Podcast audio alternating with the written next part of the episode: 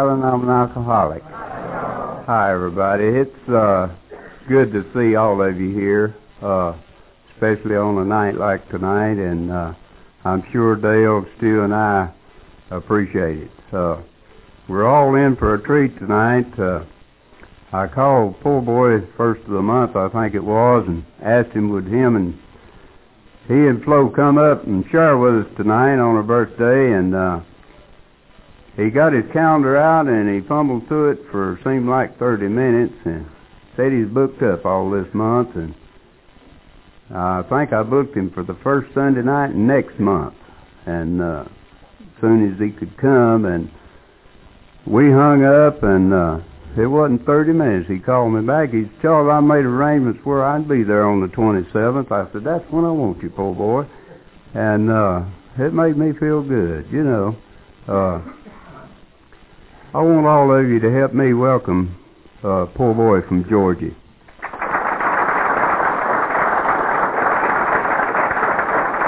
on, buddy.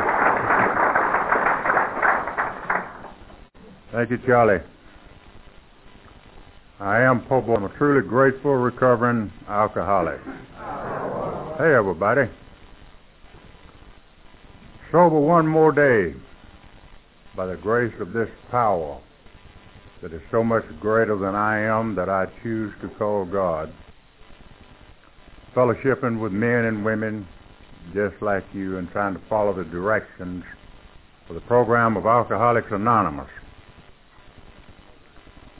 I would like to take this opportunity to say happy birthday to Charles or anyone else who might be celebrating a birthday here this evening. And thank you very much for allowing me to be on your program. You people in North Carolina sure have been good to me and Old Flo. And we love you with all of our hearts. Every time we've ever been to North Carolina, we have always enjoyed it. And I, again, I think it's only fair to tell some of you who might not know me that I'm a little bit old-fashioned and I'm kind of countrified. And the only reason I share that with you is because you never would have known it if I hadn't told you. Hmm.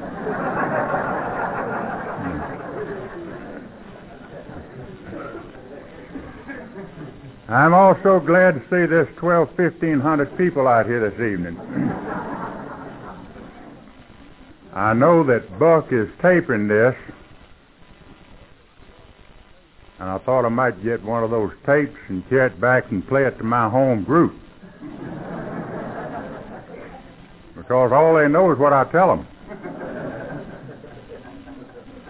And I think everybody I've run into up here this evening, they say, well, poor boy, I've already heard your tape, so, you know, I don't see no need in taking up a whole lot of time up here. You've already heard it. Uh, same old story. I haven't been back out there adding on to it, so you'll just hear the same thing again this evening. And I'd like to tell you my the story that I love so much because and moving around from place to place, I run into a lot of people, and I don't never know who they all are, and some of them might have known me before I got to this fellowship. And so I tell the story about this old buddy of mine. He lived over here in North Carolina. And he stole a man's milk cow, and they gave him 12 months in the chain gang. And when he finished his sentence, he moved down in Georgia and he got him a job. He went to work and he started attending a little old Baptist church down the road. And he established such a good record in the community and in the church until after a while he was elected to serve on the deacon board. And he served in that capacity for some time, and after a while the preacher resigned and asked this old boy if he'd be the preacher. And he accepted. And on the first Sunday morning that he walked up in the pulpit to deliver his sermon, he looked down the aisle and he saw a long-legged joker come walking in that he used to be in chain gang with. And that kind of messed things up for him, so he started his talk off like this. Now, brothers and sisters, I came here this morning fully prepared to preach to you from the book of John. But after observing this great congregation, I have changed my text to the second chapter of Jude, where it says, if you knows anything, or if you sees anything that ain't already leaked out, you just keep your mouth shut now till this meeting's over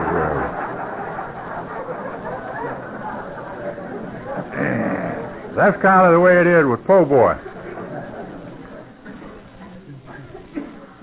And I did quite a bit of research before I found out there ain't no second chapter of Jude.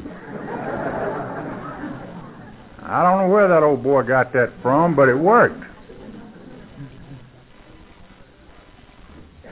I'm also privileged to have this typical looking little old silver haired lady sitting here with me. Who's my wife, and I call her Old Flo. now, Flo ain't all that old. That's just a pet name. She calls me Old Po' Boy. And every time I start to talk, Flo says, now, uh, don't you tell them folks how old I am. I don't know what makes women like that, but that's just the way they are. And of course, I respect her wishes. And I just say old Flo got here about the same time kerosene did. And of course, that was back on in the days when castor oil was a wonder drug, you know, sort of like penicillin when it came along. But I think what I'm up here for is to share my experience, strength, and hope with you in order to follow the guidelines of the program of Alcoholics Anonymous. And in that fifth chapter, it says our stories disclose in a general way what we used to be like, what happened, and what we're like now. And I would just love to spend this what little time I have up here sharing with you what it's like today. It's beautiful. My friends, this is not a dead end.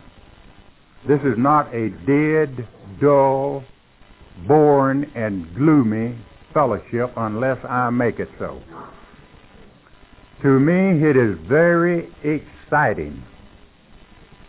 I really get excited about this thing. When I think about this God that I talk about, who loved Po' Boy Rice enough that he picked me up off of the scrap pile, nothing, and he gave me a new lease on life. Thank God. He gave me something worth living for. And the only message that I have to tote is my personal experience. And unless I have had an experience as a direct result of something that don't have a whole lot of meaning to me. And I come to find out a long time ago that personal experiences is the best teacher of all times. I was born uh, a little over 72 years ago down here in Rockdale County, Georgia. And that's where old Flo and I live today. Uh, I retired at the age of 66, the first part of 79. And all Flo and I had was our little old Social Security check, and we couldn't pay that high rent up there where we lived in Stone Mountain, so we moved down to Conyers. And we got us one of those little old government housing apartments. It's based on your income. And I can remember living in that county as a little old boy in an old house over in the field. My friends, I want to share something else with you. There's a difference between a house and a home. Because this little old apartment that Flo and I lives in today, it's a home. Thank God. We have each other. We have love. And we have God in our lives. And we have this beautiful fellowship that's called Alcoholics Anonymous. And all my life, I always got my needs and my wants mixed up. But today, by God's grace, and trying to follow the directions of this fellowship, my needs are being met, and I'm grateful. My old daddy, he was a drunk. He was a sharecropper and he was a moonshiner. And I suppose by the time I was 10 years old, I could operate a liquor still as good as my old daddy could. I knew all the ingredients that went into a batch of beer that would cause it to ferment when it was ready to be distilled. So I learned this as a little old young boy. And it came in real handy later on, and I'll touch on that a little further along. And I think we were about the poorest folks in Rockdale County. And I don't know just how old I was, but as a young boy, my dad moved us to Atlanta. And we moved into a part of the city that they called Cabbage Town. And then as it is today, it was a real slummy era. And I think every little old boy that I began to associate with or to run around with, he was a graduate from some reform school or he was a candidate for some reform school. If he hadn't been, he's on his way. Now, we all know what it's like to be young at some time or another. We like to be accepted by the people that we're so closely associated with. And so it was with me. I wanted to be accepted by the other guys. And I began to do the things that they did.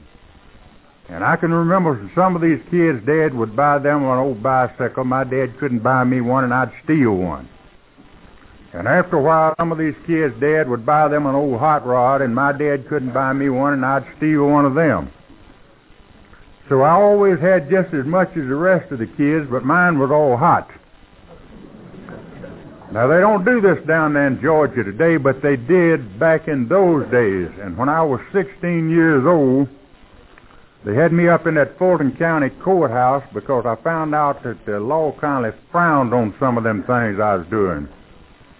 And I never will forget what that judge told my mother, and this was in March of 1929.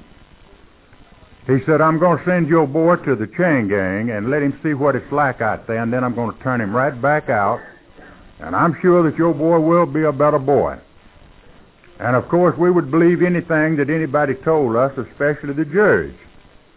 And so I went off to the chain gang, and I expected to get out that night or no later than the next morning because that's what the judge told Mama. but it didn't quite work that way. They kept me four years. And so here again, of mixing and mingling with the people that I was so closely associated with, wanting to be accepted, I had become a real smart aleck. Now, I got another name for that, too.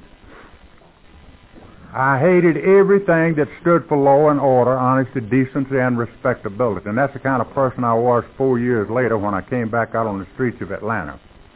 I couldn't tell you how old I was when I had my first drink of liquor. I was probably in diapers.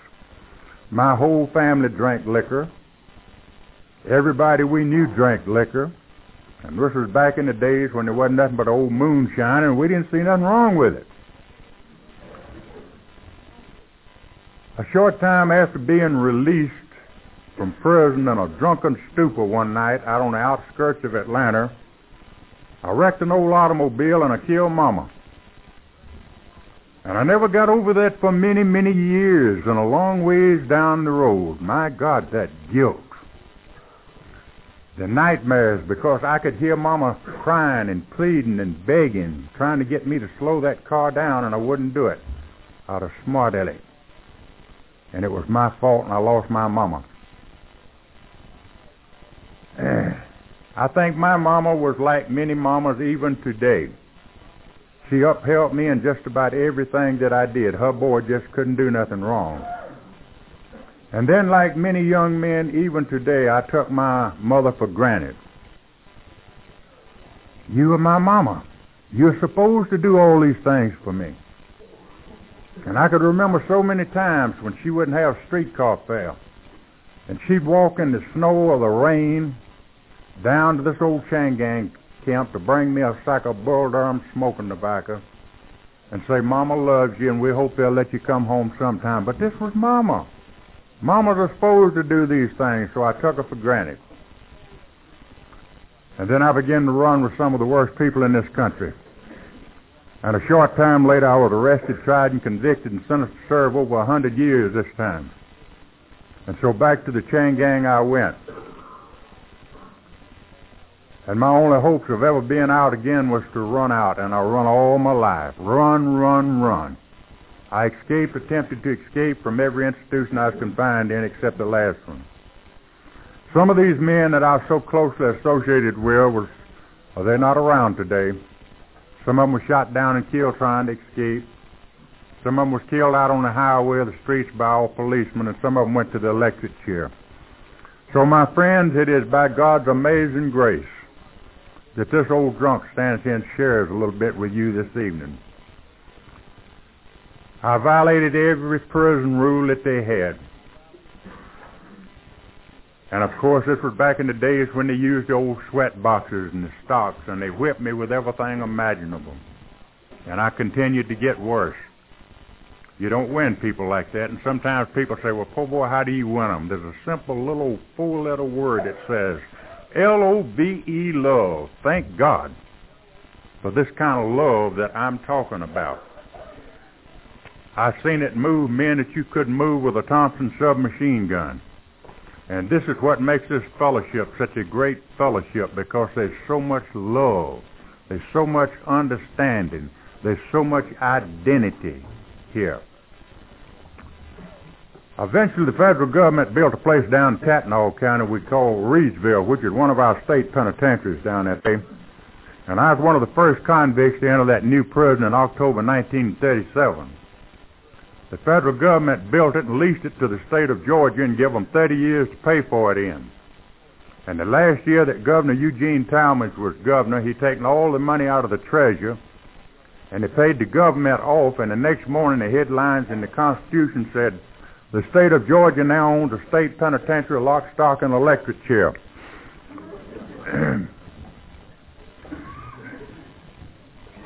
so they locked me in a little cell for eight months until they could open a rock quarry for incorrigibles. And I was transferred over there and I remained for three years in that rock quarry. But I managed to escape on two different occasions out of that quarry and they sent me back to Reidsville under what they call a stop order. Never to be transferred out again. And I don't know how long it was, but it wasn't too long after that until we got a new warden down there. And out of 2,500 convicts, he picked 10 of us with the worst escape records and said, carry these men to maximum security. They'll never come back to population as long as I'm warden. We had a lot of friends and we had a lot of connections. And 30 days later, we escaped from maximum security at midnight. And we came downstairs and we captured the whole inside of the penitentiary. Now, this had never happened before and it's never happened since then, but it did happen that time. We'd taken over the front office, the powerhouse, and the switchboard. And I walked down through those cell blocks with a market basket full of keys, and I turned everybody out that said they want to run away. I must have let a hundred out. So we threw that main switch, and we had a complete blackout. All the inside lights, outside lights, tower lights all went out at one time. And there was 25 of us went out those big front doors and taking cars off of the yard and left. And the other 75 that I had let out went down and broke into the commissary and got all that juicy fruit chewing gum, brown mule chewing tobacco, and they didn't want to run away. They just wanted to steal something that's full of larceny. And the governor offered a thousand dollar reward, dead or alive, for every one of us. And within another month's time, I'd say we was all back in jail somewhere. And they started what they called an eight-ball squad. Our heads were shaven, and those old pick irons were welded around our legs, and we were placed out in a stump digging detail, segregated from the rest of the men. And every state trooper in the state of Georgia had to come to Reidsville and do 10 days guard duty over this particular de- detail that they might know these men anywhere on sight. We were not allowed any visitors or any mail privilege, and of course we had no money, not even any lights in our cells. Life looked pretty hopeless in those days, and so many of these men began to break their legs and to break their arms and to cut their heel tendons, known as a heel string. And some of them crippled themselves for life. And so the word came back to Atlanta as how these men was crippling themselves. And the governor picked a group of men to come to Reidsville to make an investigation and to report back up at the Capitol and recommend something to do about this. And he said the state of Georgia will back you men up 100% in any recommendation you make. And so they came down and we were driven out of these old muddy river bottoms into this old dark cell house. And uh, He had picked the president of the Senate, the Speaker of the House, a lot of judges, probation officers, newspaper reporters, and photographers, and one other man I'll never forget as long as I live. His name was Mr. Wiley J. Moore.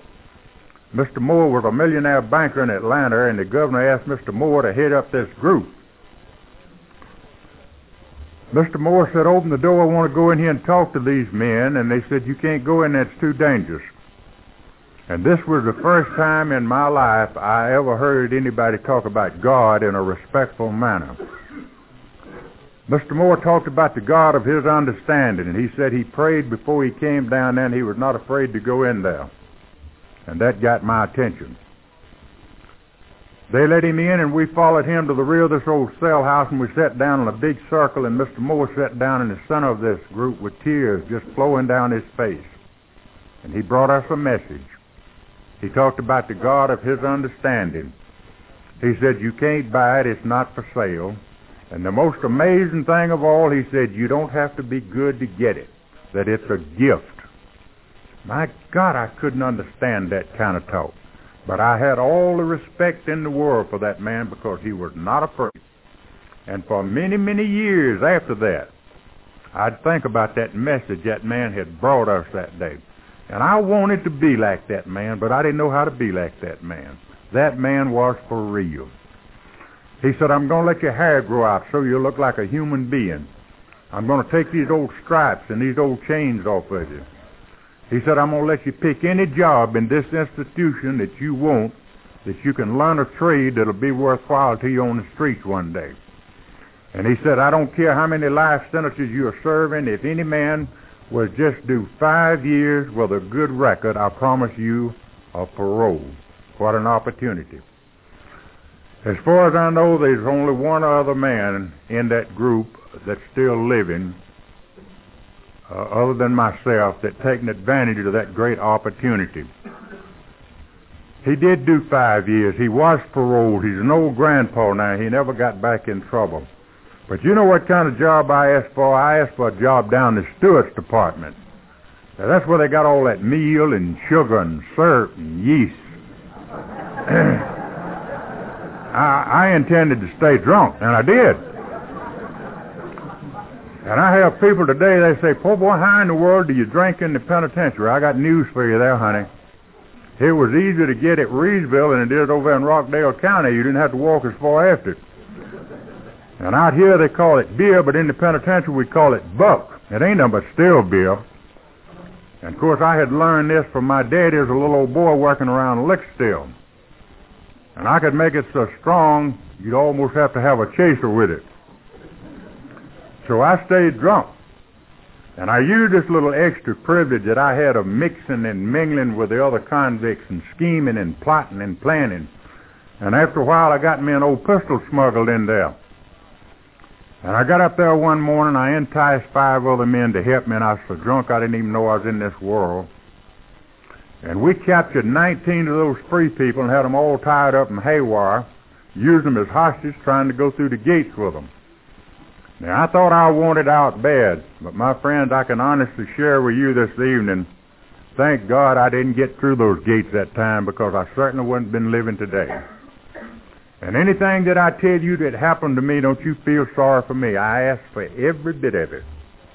You know, I was in this fellowship for a long time before I realized and accepted the fact that I am responsible for my own actions where before I had always blamed people, places, and things for the condition that I had got myself into.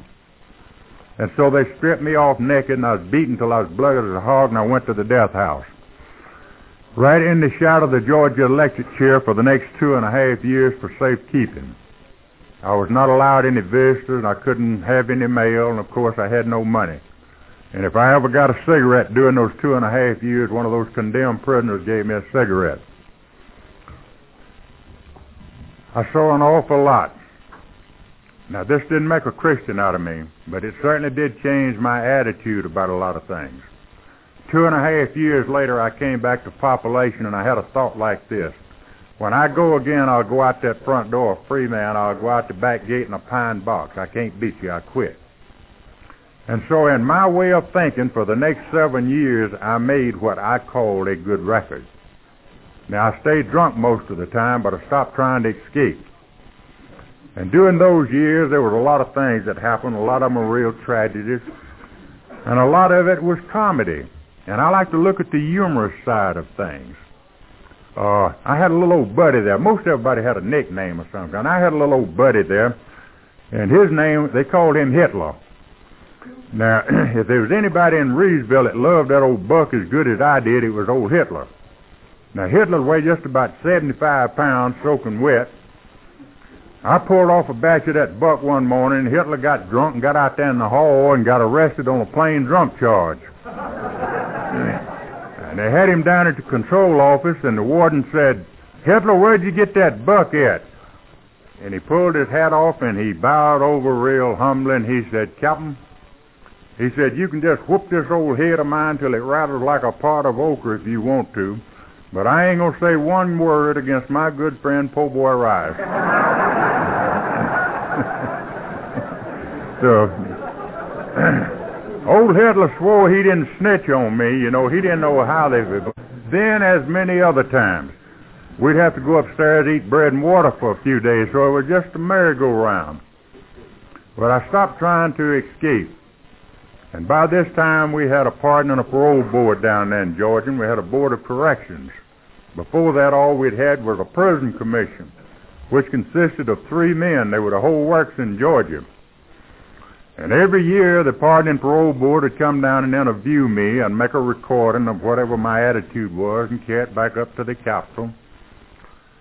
But after seven years, the chairman of the board came down one morning and said, Po boy, we feel like you've been in long enough, but you've been too closely confined for too many years to be turned out with the public.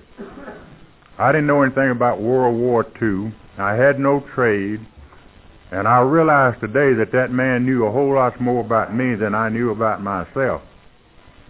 He said, I'm going to recommend that they send you back out to a road camp and let you mix and mingle with the people out there. And when you get used to being around folks again, we're going to give you a parole.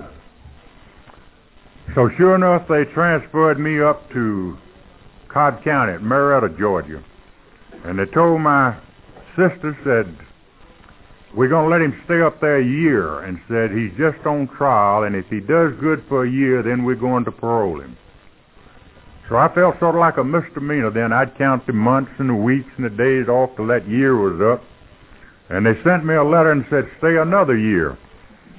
That like to have broke my heart because I was a real weak individual and I didn't know how to deal with disappointment. I come to find out later on that they did this for psychological reasons to see if I could stand that little disappointment. And I almost missed the boat because I had an attitude like this. When my folks come to see me on Sunday, I'm going to get what little money they got and I'm going to leave because I very well could have left then. But all these years that I had been gone, my little old brother and sister had grown up. They had families of their own, and they had all become church people. I never could understand why they didn't talk to me about God. I guess they just thought I was a hopeless case. And so that morning as they came out there and I was so bitter at the state of Georgia and I wanted them to feel the same way I did. And they just dropped their head and began to cry and I didn't know how to fight nothing like this. I like to look at it this way, all the way down through life at different incidents, different times. There's some little seeds that were planted in that old heart of mine. Mr. Moore had planted one down there that day. My sister planted another one that morning. She said, I know you don't have a God. She said, I do. She said, there's an awful lot of people praying for you. You don't even know them. Please don't do anything till the Capitol opens in the morning. Let me go back up there. And I had, I owed my sister a lot because she had run her legs off for many, many years trying to help me. But then, just like my mother, I had took her for granted. You're my sister. You're supposed to do all these things, so I thought. I promised her I'd be still, and the very next evening they said, Po boy, you stay in here in the morning. Somebody's going to come get you and carry you to Atlanta. The pardon and the parole board wants to talk to you some more.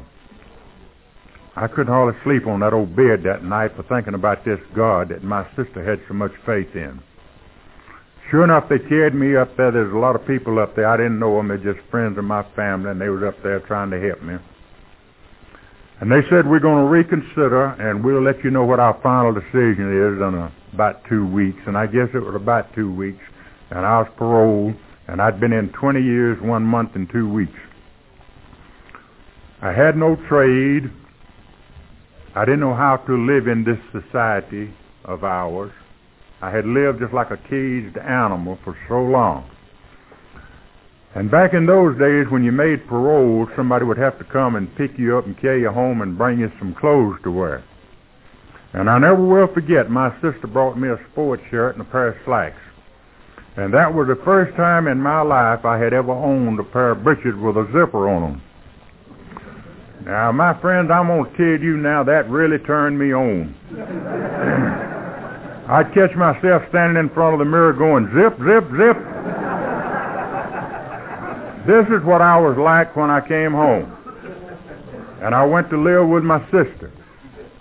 And every time the doors of the church were open, my people all went to church. And it was sort of a take it or leave it position. Now you can go with us or you can stay here by yourself. And so out of curiosity, I went. And I went for all the wrong reasons. I met a lot of wonderful people people who wanted to help me. But a person who had lived like I had for so long, I had built that wall around me. And I didn't trust people, and I kept everybody at a distance. I wouldn't let people get close to me. So I refused the help that was offered me. But there's one good thing that came out of me going to meeting. This is where I met this little lady, Flo, here. And a short time later, Flo and I was married. We rented some furnished rooms, and two men in that church got me a job digging ditches for a plumbing company. I'm a good ditch digger. And I went to digging ditches, and me and old Flo go to meeting on Sunday. And I kept on digging ditches, and after a while they gave me a dime raise and made me a plumber's helper. And I stayed with that, and after a while I got me one of those little old cards that said that I was a journeyman plumber. And I went out to Emory University and I got me a job as plumber. And I worked out there for two years. And during this time I was not drinking liquor. You know, that book tells us there's a time in our drinking careers before we advance so far into this disease of alcoholism that we can quit on our own if we have reason enough to. And I had good reason then not to drink. And so I was not drinking. And one morning they called me in the office and they said, po' boy, your past is caught up with you. Said, uh, we can't work a man with your record at the university out here. We're going to have to let you go. So here's another big letdown, and I'm a real weak individual. I just couldn't understand these things. So I got full of anger. I got full of resentment. And that old attitude came back. I'll get even that I had lived with most of my life. And that old false pride wouldn't let me go home and tell Flo what had happened. She would have understood and we could have worked it all out. Every morning she'd put that bread and meat in a sack and I'd leave like I was going to work and I didn't have a job and I didn't want a job. I was full of resentments. Now we all know what that book says about resentment being the number one offender for an alcoholic. It said it destroys more alcoholics than anything else. And so the way I started getting even was drinking that stuff again. And after a while I'd be in such a condition that I had too much respect for Flo and I wouldn't go home.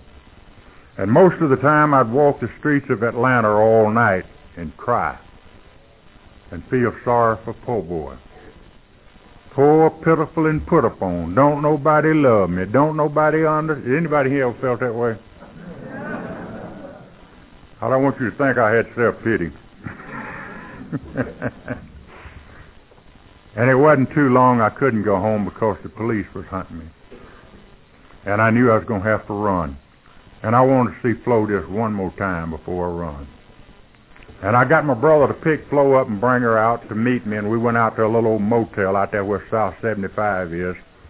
We spent the night, and the next morning was Sunday morning. And I walked up to the bus stop with Flo.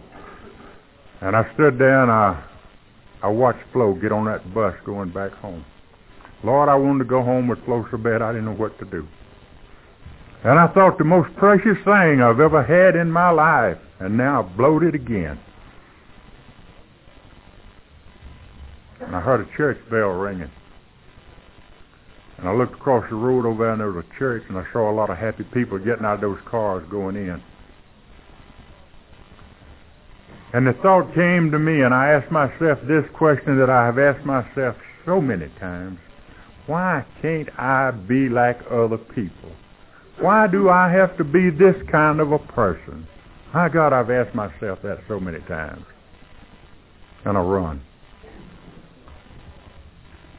The problem was I carried the problem with me, and it was po' boy. And that's where the problem has been all the time. And of course, that liquor in these other states is just like it is in Georgia. And a few days later, the police picked me up in DTs just as crazy as a bat. They called Atlanta. They sent and got me, brought me over and put me under a $10,000 bond. Well, people put up the home, everything in the world they had to get me back out the streets, walk the streets and feel sorry for po' boy. I'm an alcoholic. We talk about the geographical cure. I had that attitude, maybe I can go somewhere else and start all over. And I'll run again. Run, rabbit, run. Run, rabbit, run. Same old merry-go-round. There's no buddy mine just had got out of penitentiary. We'd been very closely associated for about 50 years.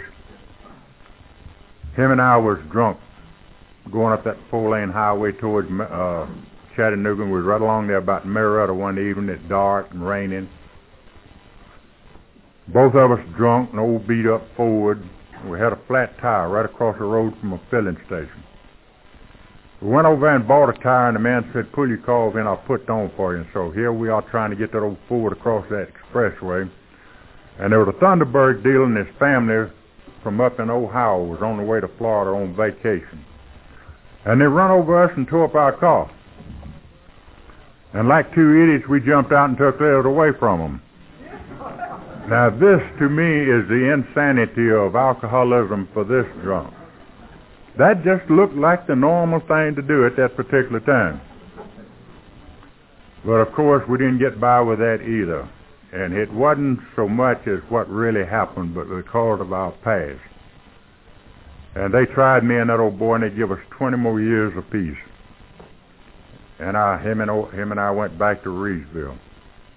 Flo didn't have nowhere to go. She went out to Piedmont Hospital and got a job working from 11 at night till 7 in the morning sleep in the daytime, write me a letter once a week, and beg somebody to bring it to see me every three or four months. If I'd have had the nerve, I'd have cut my throat. I couldn't see no way to live 20 more years in there. And I didn't know how to pray. Thank God Flo did, and I'm sure a lot of other people did. And I like to look at it this way. Somebody, God heard somebody's prayer because about 14 months later, they transferred me up to Stone Mountain, Georgia, where they're building a new prison camp. And they sent me up there to put the plumbing in that new prison camp. And we finished that new prison. The warden called me out on the front. He said, Po' boy, I have a different assignment for you every Sunday afternoon. He said, we're going to have a church group from all over this area. They'll be coming out here holding services. And he said, I want you to stand by that door and welcome the visitors. He said, I'm going to get a bunch of song books and I want you to lead the singing. He said, I want you to go back there in them bullpens and form a choir out of those convicts. now, I know this sounds silly, but you know I wanted to do what that man asked me to do. I really did. I look at it this way. These little seeds that had been planted, they had begun to sprout and they was just about ready to come to the surface. Thank God, one day they blossomed out in the program of Alcoholics Anonymous. I don't believe in straddling that fence. You know, our book tells us that half measures avail us nothing. Of course, I didn't know that then. And I wasn't in no shape to do what that warden asked me to do, and I found me an altar. And it was an old black burnt hickory stump out in the woods. And I'll never forget it as long as God lets me stay in this world when I dropped down on my knees by that old stump. And I said, God, if there is a God, whoever you are and wherever you at, I give what's left, old po' boy, to you. I ain't going to run no more. I'm tired. I'm tired of that old way. Something happened, my friends. Because since that day and since that hour, I've never wanted to rob, steal, or kill nobody since then. But I'll share something else with you. He left me an alcoholic. And I hope I don't ever see that day that I think I'm cured. My friends, when you read in that big book more about alcoholism, and it says that this is a progressive disease, and that it always gets worse and it never gets better, please believe it. How do you know, po' boy? Personal experience. I went back in there and I did what the warden asked me to do. I welcomed the visitors. I led the singing. I formed the choir. And the good Lord sent one of those honky-tonk piano players in them, and I put that joker to playing gospel music and formed a quartet. And the warden let me go out in the front yard bulldozer, and I built a baptizing pool and run hot and cold water out there. Oh, we turned it on. You know, I still had that number on the seat of my britches, but I felt different than I'd ever felt in my life. Old folk could come out there and sit in those services out there. You ought to heard some of my singing. Man, it was kind of a cross between George Beverly Shea and Piano Red. but I like to try try doing it, and I did. And I like to look at it this way. This God of my understanding don't have to be in a great big hurry about anything. I did that for the next five years. And one morning somebody said, Po' boy, I just seen old Flo go around the corner up there with your Sunday britches and it like scared me to death. I thought some of kin folks had died and maybe they'd got a court order and I was going to the funeral. But I come to find out somewhere there between six and seven years they had paroled me again and Flo had come to carry me home. We knew where our help come from. We couldn't hire a lawyer. We didn't have a dollar and a half between us. But we knew where our help come from. I went back to work at plumbing work for the next three years, and then I got involved with a big church and a gospel singing group. And for the next three years, we did this. And so here's six years I'd been on the streets out there and I hadn't drank. And then I taken a job at a motel as maintenance man. And of course, the liquor and the beer flowed very freely with all the conventions, Shell Oil Company, Standard Oil Company. And I ain't got sense enough to know I'm an alcoholic. You know, I thought I can take it or I can leave it. Man, I ain't drank nothing in over six years. One day I decided to drink one of those good old cold Budweisers. And I did. And I wanted another, and I wanted another, and I didn't get drunk that day or that night, but I kept on till I did get drunk. That's why I know it's progressive, because the first drunk I got on was worse than the last drunk or any other drunk I'd ever been on. And I went down and got down drunk, and I stayed down drunk for one solid year. My God, I know that feeling of helpless, helplessness, hopelessness, despair, terror. I know it from A to Z. I had never in my life been so full of fear as I was the last year as a practicing alcoholic. Flo didn't know what to do with me. Nobody knew what to do with me. They said, put him over in uh, Peachtree Parkwood. They'll cure him. And back in those days, they had a little deal going around. They thought they could tape you off, taper you off. And the first three days you was in there, every two hours around the clock, they'd give you two ounces of 180 proof alcohol and a little fruit juice. Now, honey, you better believe I'd be standing at that nurse's station every two hours to get my medicine. And then all them pills is rolling at me.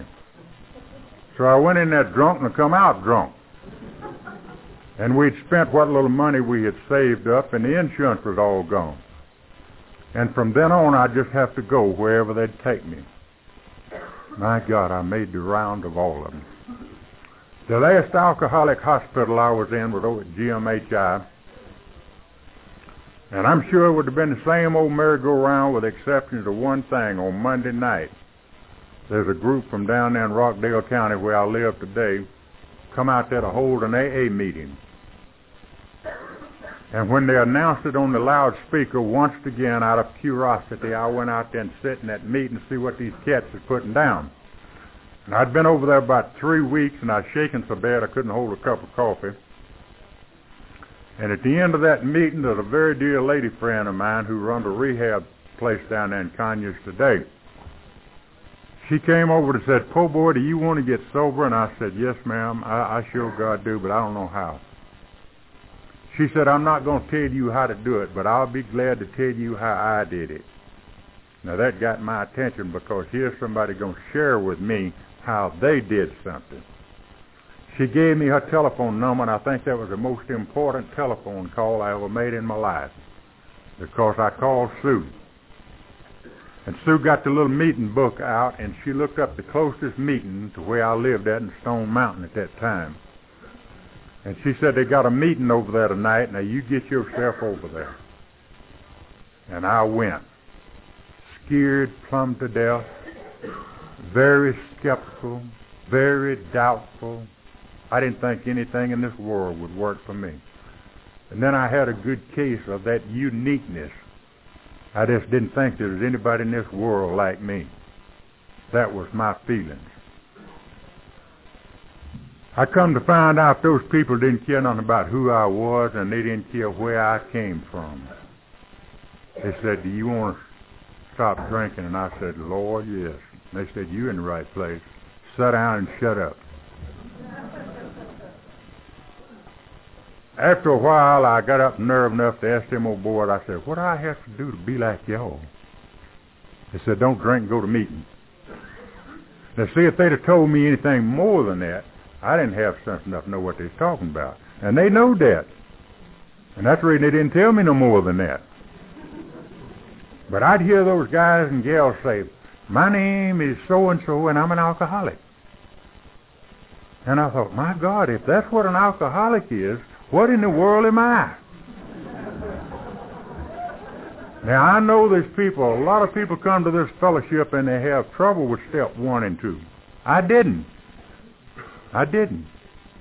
Because I made a decision that first night, if this is what an alcoholic is, I wanted to be an alcoholic more than anything in the world. I didn't want to be what I was.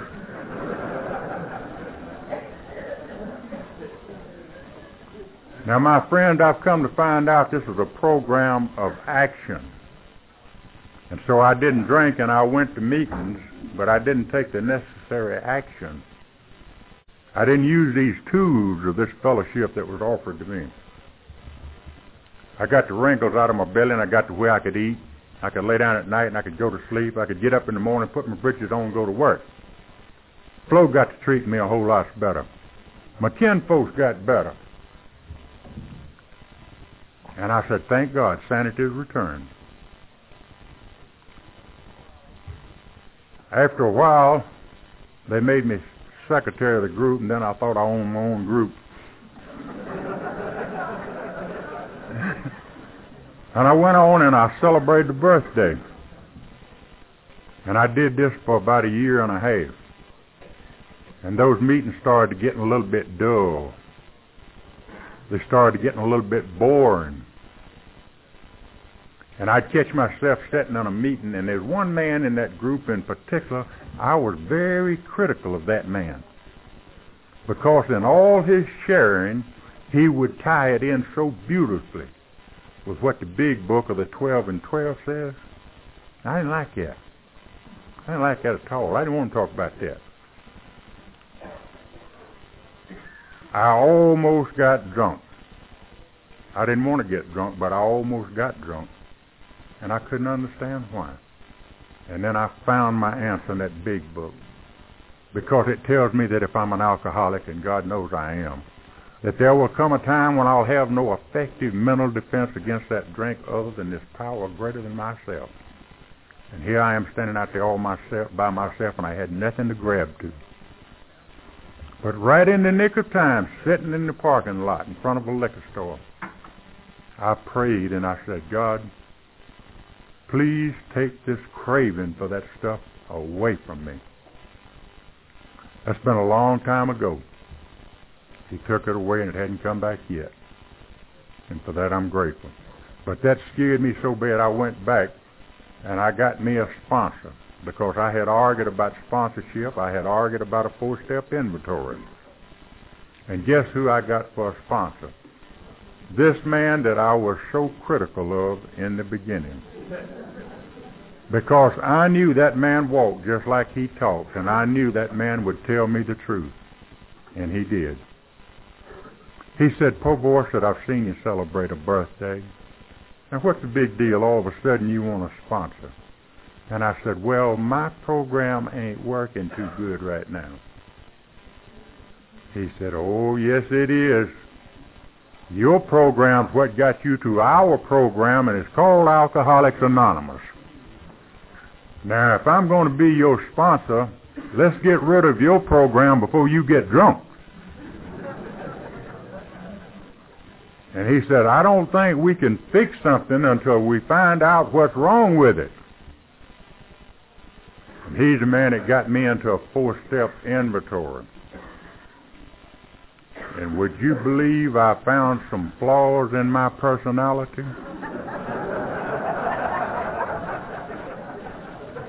they were there all the time. But blinded by this old false pride, I simply refused to look.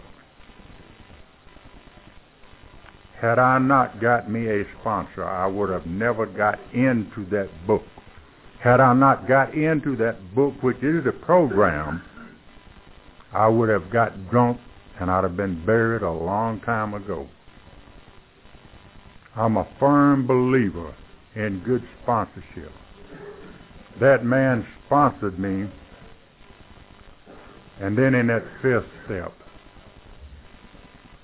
I talked to that man about some things I thought I'd carry to the graveyard with me. All these steps are spiritual, but my friend, that fifth step, I had a spiritual experience there. He cried, and I cried, and we hugged each other's neck. Now that old boy got transferred later on. He's down in Mississippi now. But I got me, well, I got two now. And neither one of them hadn't been sober as long as I have. But I learned from my first sponsor that what I look for in a sponsor is quality and not quantity. Because I've seen people who had celebrated a whole lot of birthdays that didn't have this quality of sobriety that I was trying to get. Yes, I wanted what you people had and what this program had to offer me. I see it's 9 o'clock and I want to share this with you in closing. There have been so many good things that happened to this old man since I came into this program and started to live by these spiritual principles several years ago, I received something that don't many people ever get down in the state of Georgia unless they can prove their innocence. But I received a full unconditional pardon after being on the street for 13 years.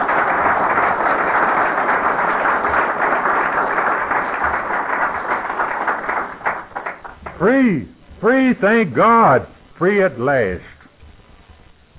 First time I'd been free since I was a little bitty boy. You know I'm a registered voter now. If I just had sense enough to know who to vote for.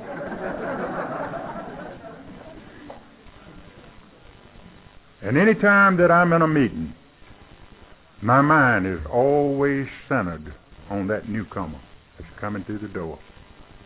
Because I remember one day when I came through those doors, so full of fear, so suspicious, so skeptical. And in closing, let me share this with you, my friends. And this is based upon personal experience which is the best teacher of all times. That the problem ahead of you out I don't care what it is, it is never, never, never greater than this source of power that I've been trying my level best to share with you here this evening. Thank you, thank God, and happy birthday.